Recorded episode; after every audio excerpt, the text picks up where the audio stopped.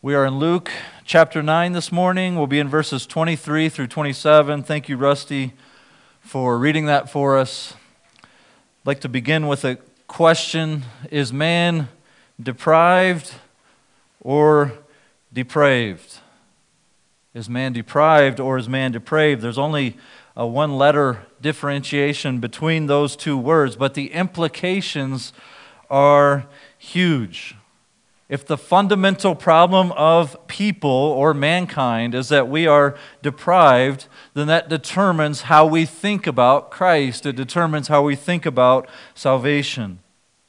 If I am primarily deprived, then my salvation, so to speak, is found in finding ways for me to meet my physical and emotional needs. More recently, pop psychology and the prevailing view of this culture goes even further than that, in that you must find ways to fulfill your very desires if you are going to achieve complete fulfillment in this life. Don't let anyone deprive you of your emotional needs, your physical needs, or even your desires. However, if I am primarily depraved, then my salvation lies outside of myself. Fulfilling my own desires is not my salvation, but is my damnation. I don't need to be me, I need to follow Christ. So, is man deprived or depraved? How we answer that question for ourselves determines our life on this earth, and more importantly, our status in eternity to come. So we're coming off a passage we tried to last week to capture the shock that the disciples and the hearers would have understood as they hear Jesus follow up Peter's confession that you are the Christ, you are the Messiah, you are the one who has come to save. And Jesus follows that up with, I must be rejected, I must suffer, I must die, and then be raised. So we saw then that Jesus is a different sort of Savior, a different sort of Messiah than was anticipated. Even the disciples didn't fully understand till after the resurrection all that Jesus was proclaiming to be true about himself. And so, our text, we really could have taken this as a larger unit. Our text flows from the text that we looked at last week. If the Messiah must be rejected and suffer and die, and live again, then it follows that his disciples will be rejected and suffer and need to deny themselves, dying to the course of this world, but they gain eternal life.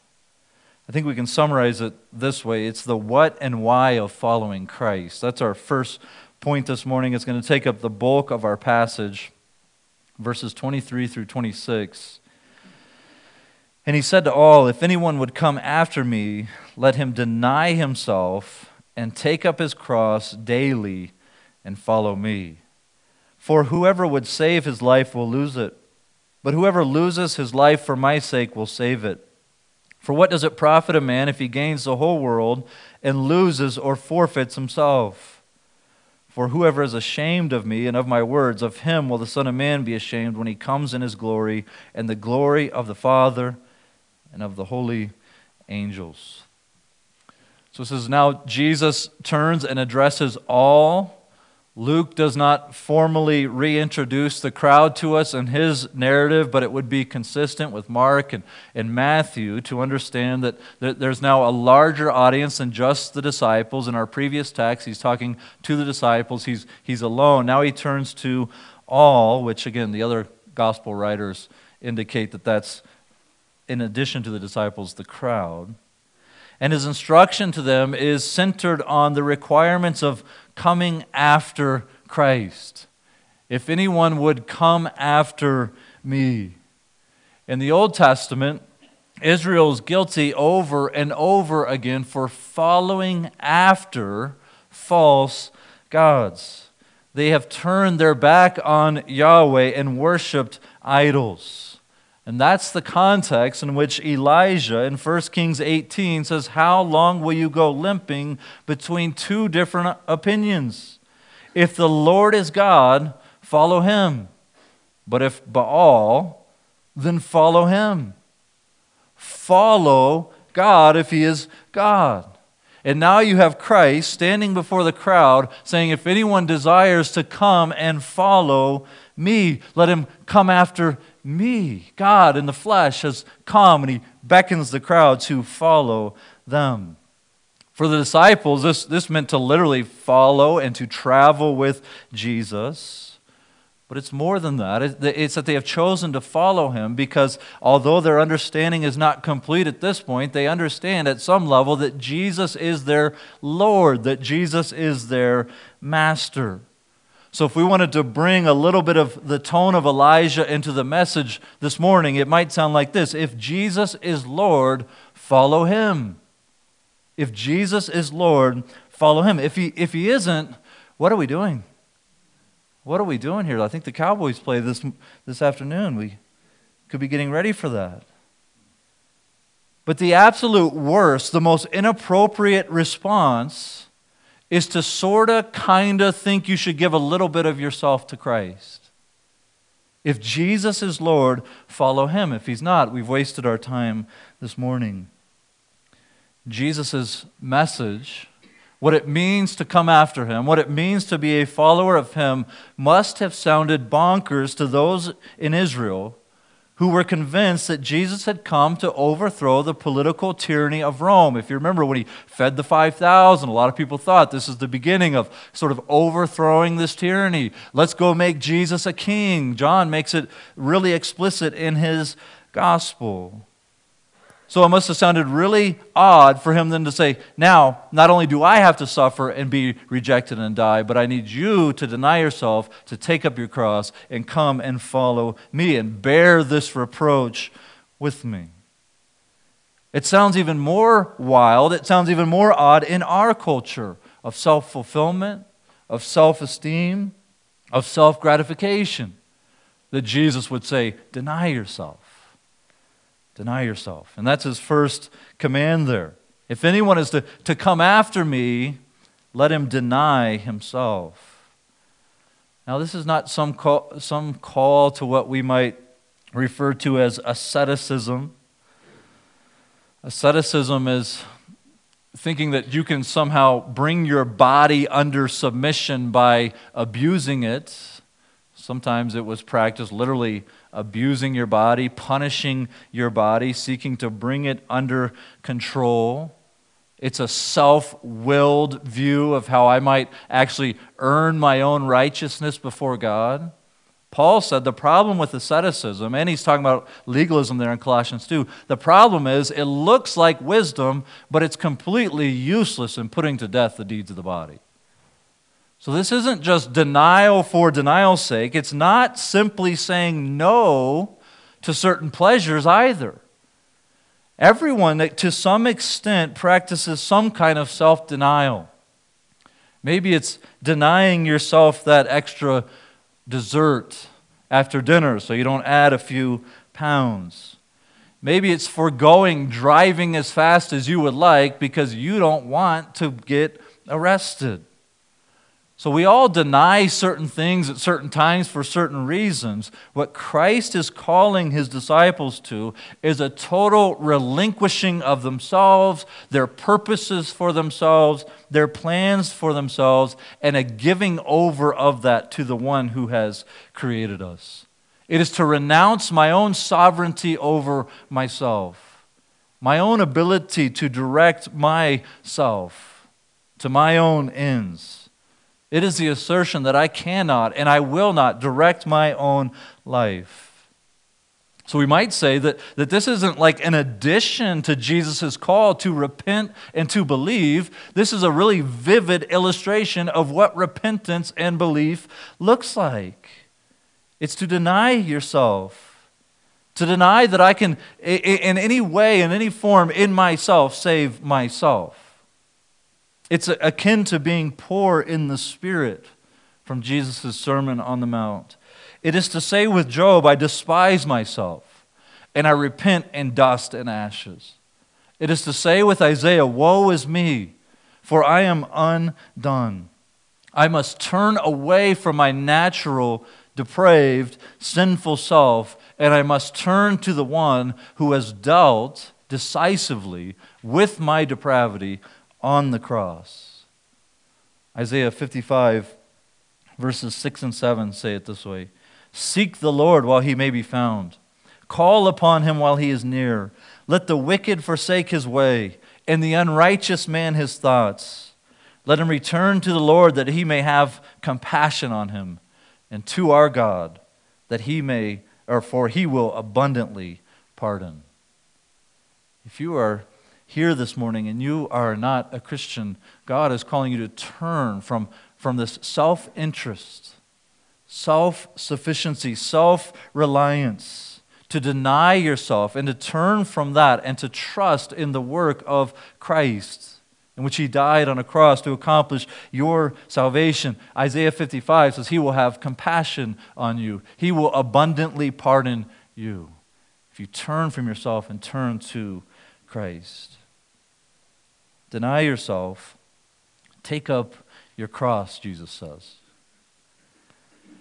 Now, we have sort of trivialized this terminology of bearing your own cross. It's become part of our, our jargon, and so we, we've sort of minimalized it a little bit. You go through the drive through at Wendy's and they put mayonnaise on your spicy chicken sandwich, and everybody hates mayonnaise. And so you, what do you say?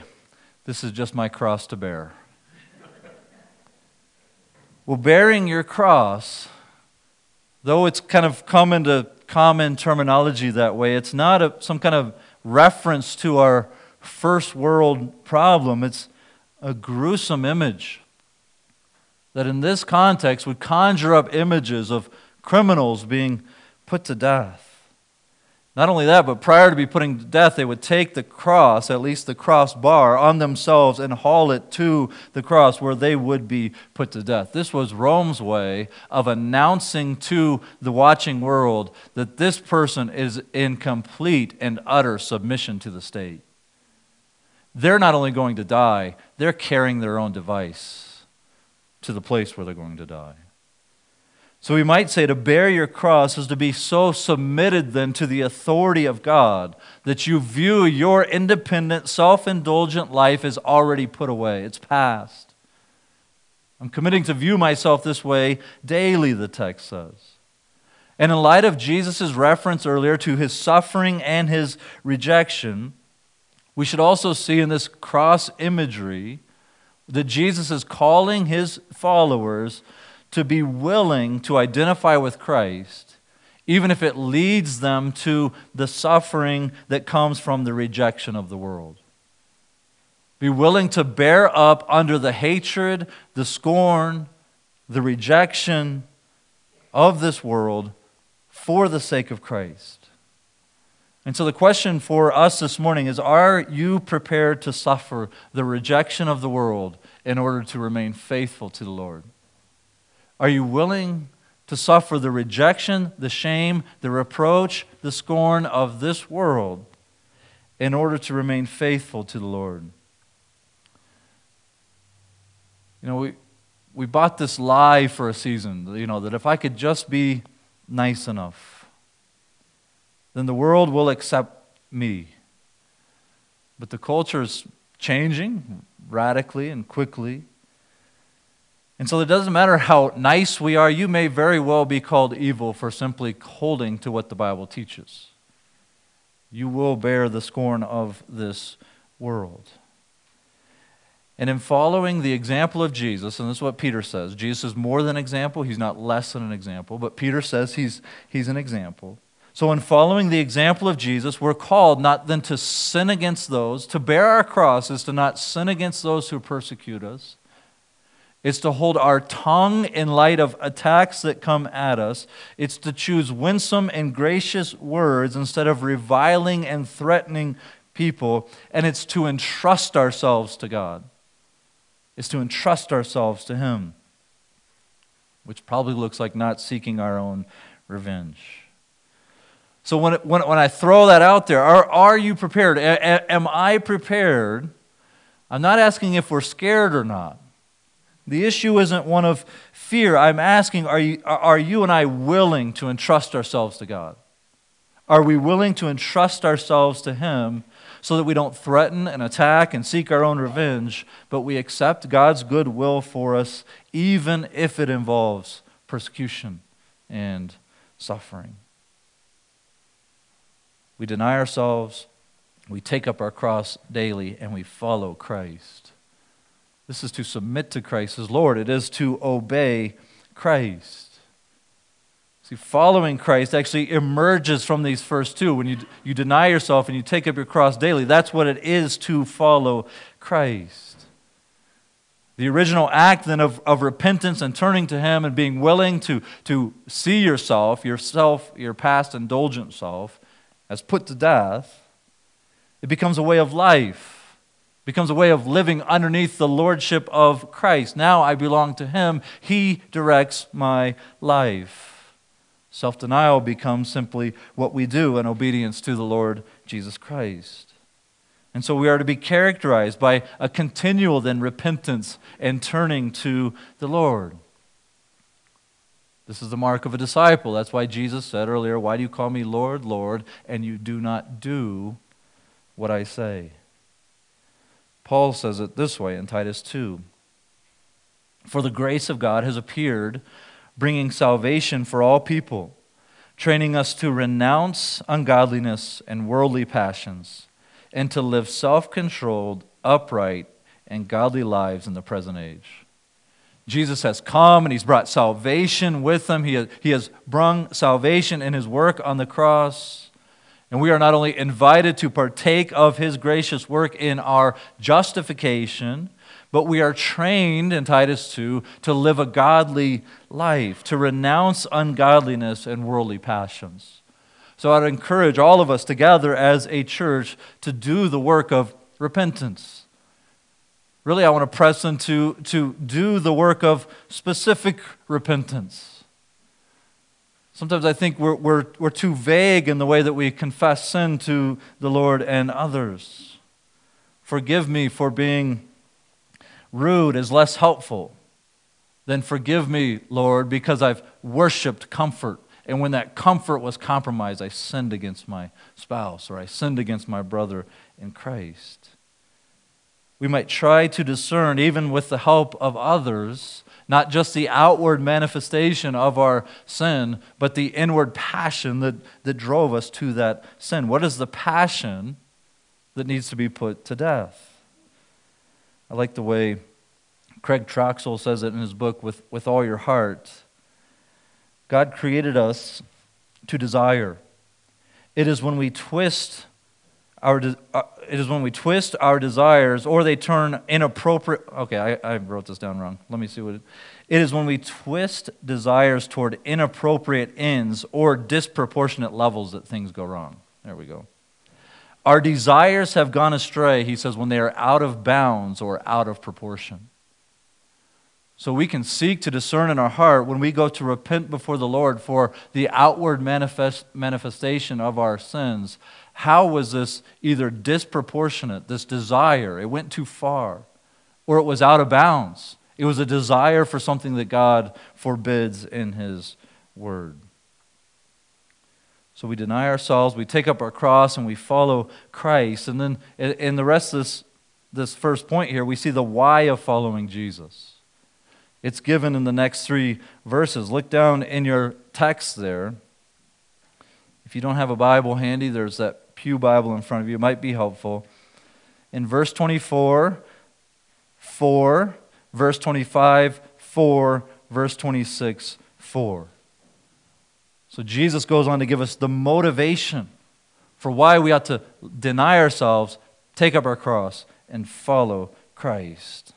Verse 24 For, we might say it this way, you gain eternal life by turning over, by giving up your earthly life. For whoever would save his life will lose it, but whoever loses his life for my sake will save it. I read one definition of a paradox this week. It, it, they defined it this way, and I know that word can mean different things. But a paradox is defined as a seemingly absurd or self contradictory statement that, when investigated or explained, may prove to be well founded or true. It's something that seems self contradictory, it seems absurd, but upon further investigation, we find that it's actually true. And I think that's a good definition of Jesus' statement in verse 24. At first, it seems self contradictory. What do you mean, Jesus? I gained my life by losing it. Well, we need to, under, we need to investigate this to understand where Jesus is going. If we think about what Jesus has just said, about denying ourselves and taking up our cross and following Him, it helps us to understand what He would mean then by if someone saves their life. To save your life is to not deny yourself, it's not to not take up your cross. It is to dig in your heels and say no to Christ, to refuse to give to Him what He deserves in total commitment. The one who seeks to save his life will lose it. The theme song of this person is Frank Sinatra's I Did It My Way. I'm going to live life my way. The very end of that song says, For what is a man? If not in himself, then he is not. Not to say the things he truly feels, and not the words of one who kneels. The record shows I took the blows, I did it my way. To, be, to seek to save your life, to, keep, to seek to cling to this life, is to do life your way on your terms for your glory. Those who do it their way, those who seek to refuse identification with Christ, those who seek to cling to the comforts and pleasures of this world, are kept from coming to Christ. And they lose their life. Again, this talk of loss and save, these are judgment type words. And we'll see that Jesus is building towards this judgment. It's looking forward to the time where we stand before Christ. So we would say if you cling to this life, you lose eternal life. If you cling to this life, you lose eternal life. It's a shame to insist on living life my way, on my terms, for my God's glory. And to stand before Christ at the end and to hear him say, Depart from me. I never knew you. I never knew you. But for those who give up this life, those who don't cling to the comforts and the pleasures of this world, those who turn to Christ, they insist on living God's way in God's world for God's glory, they gain eternal life. They gain eternal life.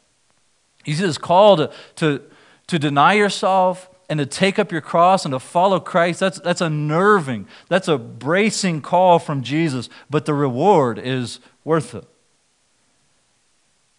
In Matthew, it's like finding a, a pearl in a field that's of infinite value, and you look out on the field and you see there, there's a for sale sign here. You wouldn't then go home and say, I don't know, property in the Black Hills is pretty steep right now. You would sell everything you have you would sell everything you have to buy that field so that you can have the pearl. The temporary loss of selling everything you have is nothing compared to the reward of, of gaining that great pearl for what you stand to gain. You gain eternal life. This is also consistent with Jesus' claim about himself in the previous paragraph. Jesus said he will suffer, he will be rejected, he will die, but then he lives again.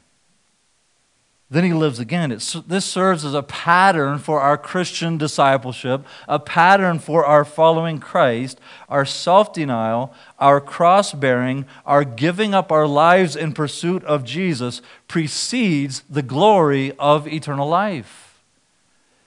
In the same way, the suffering that Christ experiences precedes the glory of his resurrection.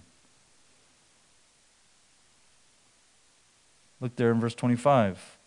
You see the word for again. For what does it profit a man if he gains the whole world and loses or forfeits himself? We might say, for it is senseless to gain the world and lose your soul. It's senseless to gain your world and lose your soul. It's a bad trade. I don't know if you've made a bad trade. If you have an older brother, certainly you have. Older siblings are notorious for talking their younger siblings into things that make absolutely no sense except to a younger brother. I'm still traumatized by my older brother. He told me that he was in a secret ninja club, and that if I did these errands for him, he would let me into the ninja club. And I'm still waiting for my acceptance.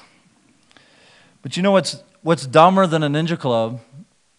What's dumber than a big brother tricking his little brother into doing all his chores is trading eternal life for temporary indulgence trading eternal life for temporary indulgence. Jesus doesn't say, you know, the things you have won't be enough for you.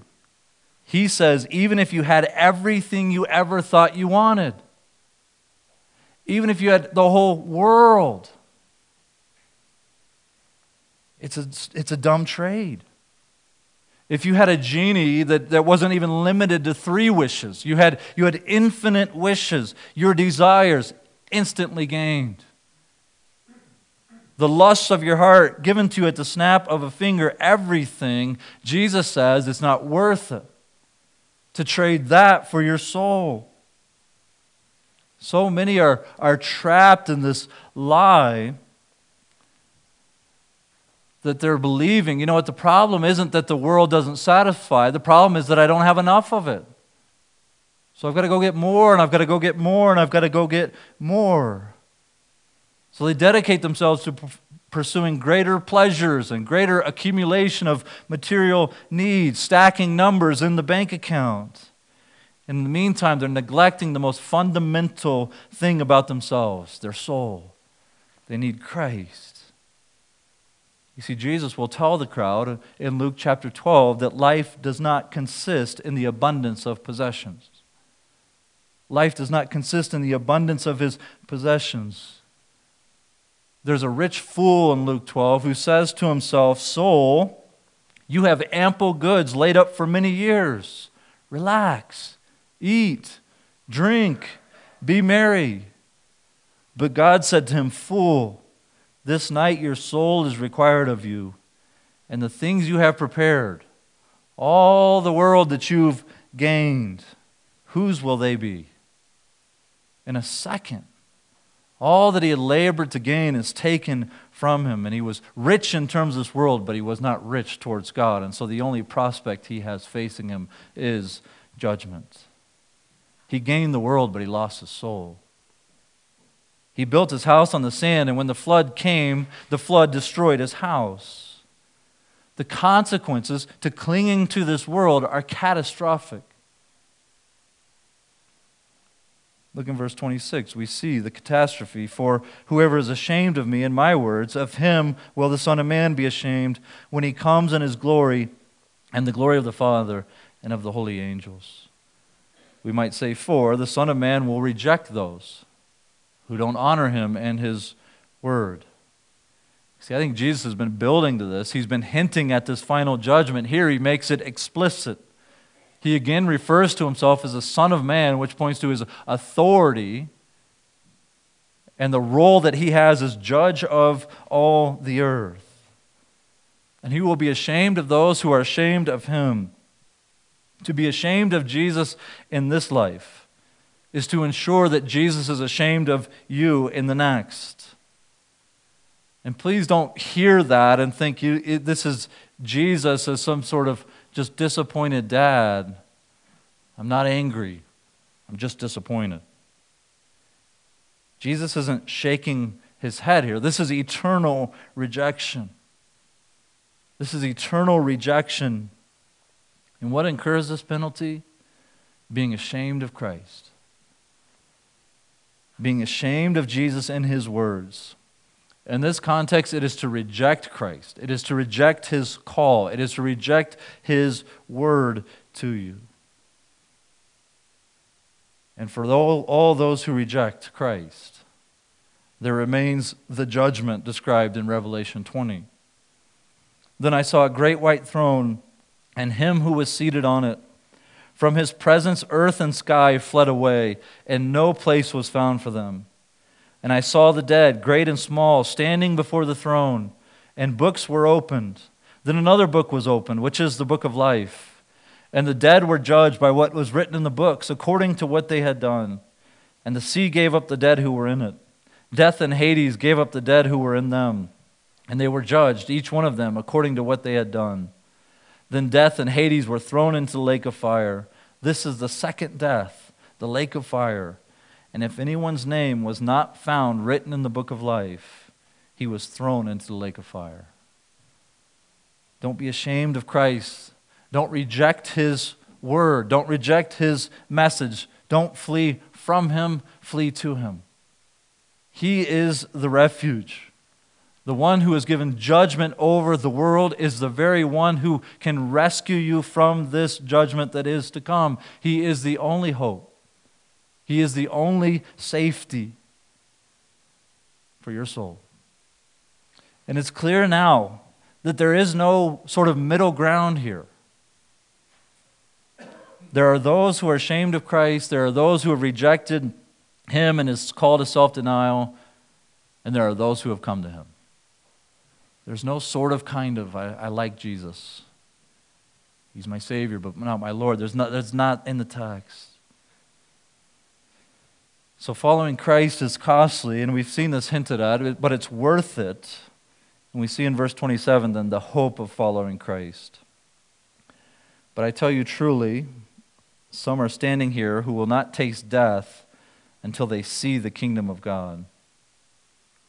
So Jesus says, there are some in the audience who won't die before they see the kingdom.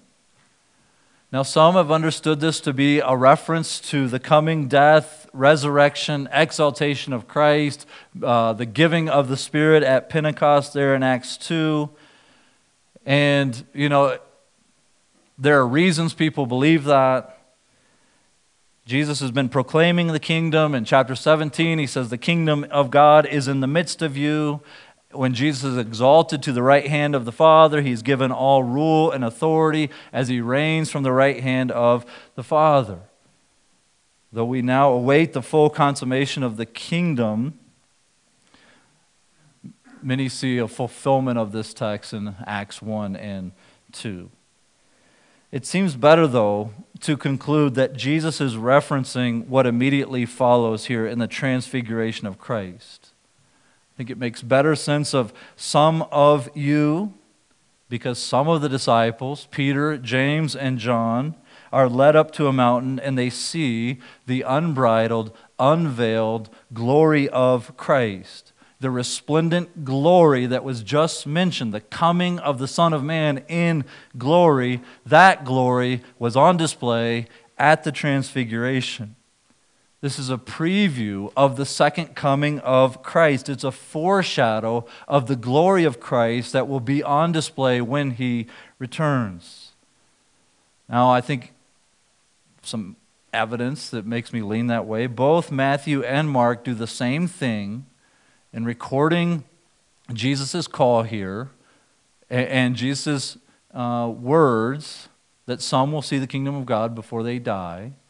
And then they all follow it up with this transfiguration narrative. So that's one line of reasoning. Another one, I think Peter actually makes this really helpful for us. In 2 Peter 1, he talks about the transfiguration. And this is what he says For we did not follow cleverly devised myths when we made known to you the power and coming of our Lord Jesus Christ, but we were eyewitnesses of his majesty. For when we received honor and glory from God the Father, the voice was borne to him by the majestic glory This is my beloved Son, with whom I am well pleased. We ourselves heard this voice borne from heaven, for we were with him on the holy mountain. So, for Peter, over there in 2 Peter, the transfiguration, that again we'll look at in greater detail next week, it's a preview of the power and coming of Christ. It's a foreshadow. He saw the glory of Christ associated with his second coming, with his coming in power and glory. He saw the glory of Christ associated with the kingdom of God that will be fully revealed upon his second coming when he will judge the wicked and he will reward, the righteous. And this day, this, this second coming of Christ. It's, it's what we've talked about. For those who are ashamed of Christ, this is a terrifying day. It's a terrible thing to fall into the hands of the living God if you're at enmity with God. But for those who have denied themselves, taken up their cross daily, and make it a practice of following Christ, this is our hope.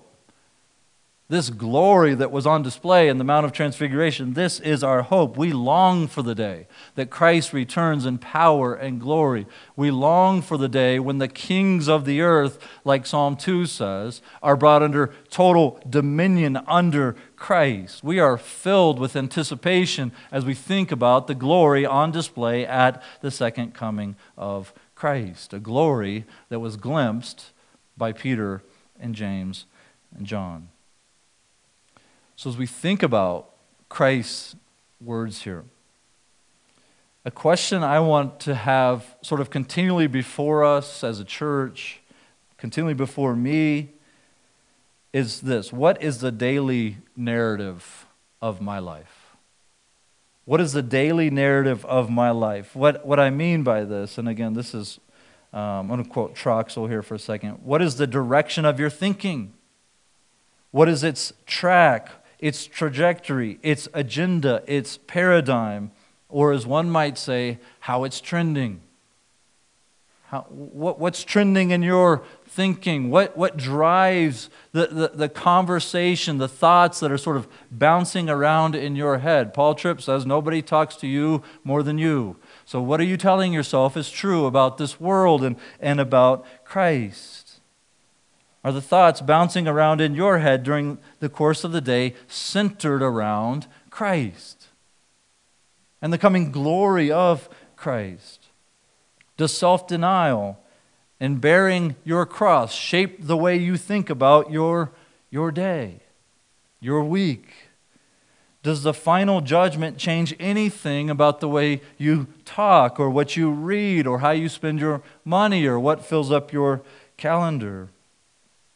You see, this world and, and, and the sinful desires that dwell within our hearts, that they scheme together to draw us away from Christ. They proclaim together that you are not fundamentally depraved, and therefore you don't fundamentally need to consider and think on and meditate on Christ. You are fundamentally deprived, and that you need to get busy about the business of fulfilling your own desires. So, in order to remain faithful to the Lord, we need to both look back at the cross that Jesus has alluded to here. The disciples, they don't know quite yet the full extent of what Jesus means when he says, Bear your cross. But for us, we look back at the cross of Christ and see the love of Christ on display, and we look forward to the coming of Christ and long for the revelation of his glory in all his creation. So, as we wrap up, what has Christianity cost you? Or what have you given up in pursuit of Christ? Now, this isn't a trick question, it's just meant to provoke in us a desire to consider Jesus' words. If anyone would come after me, let him deny himself, take up his cross, and follow me. But you know, it, as, as that question lands on your ears and you think, you know, it's sort of hard for me to come up with an answer, it doesn't necessarily mean that you've been unfaithful. Maybe, maybe you have found such joy in knowing Christ that the things that you've given up don't feel like such a cost in light of what you've gained. Perhaps for, for some here, perhaps you think like Paul in Philippians 3, who said, Indeed, I count everything as loss because of the surpassing worth of knowing Christ Jesus, my Lord. I count it all as loss. For his sake, I have suffered the loss of all things and count them as rubbish in order that I may gain Christ and be found in him, not having a righteousness of my own that comes from the law, but that which comes through faith in Christ, the righteousness from God that depends on faith that I may know him and the power of his resurrection, and may share his sufferings, becoming like him in his death, that by any means possible I may attain to the resurrection of the dead. May you and I consider the loss of all things as nothing, nothing compared to the worth of knowing Christ. Let's pray together.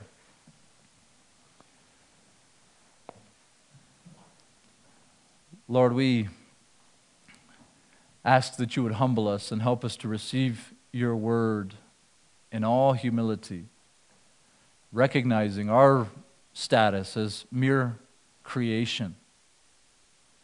And as creator, you have chosen to reveal your will to us. You have chosen to reveal your plan of salvation to us. And Lord, we, we rejoice in that. Would you be pleased with us in the way that we respond to your word and the power of your Spirit? In Jesus' name, amen.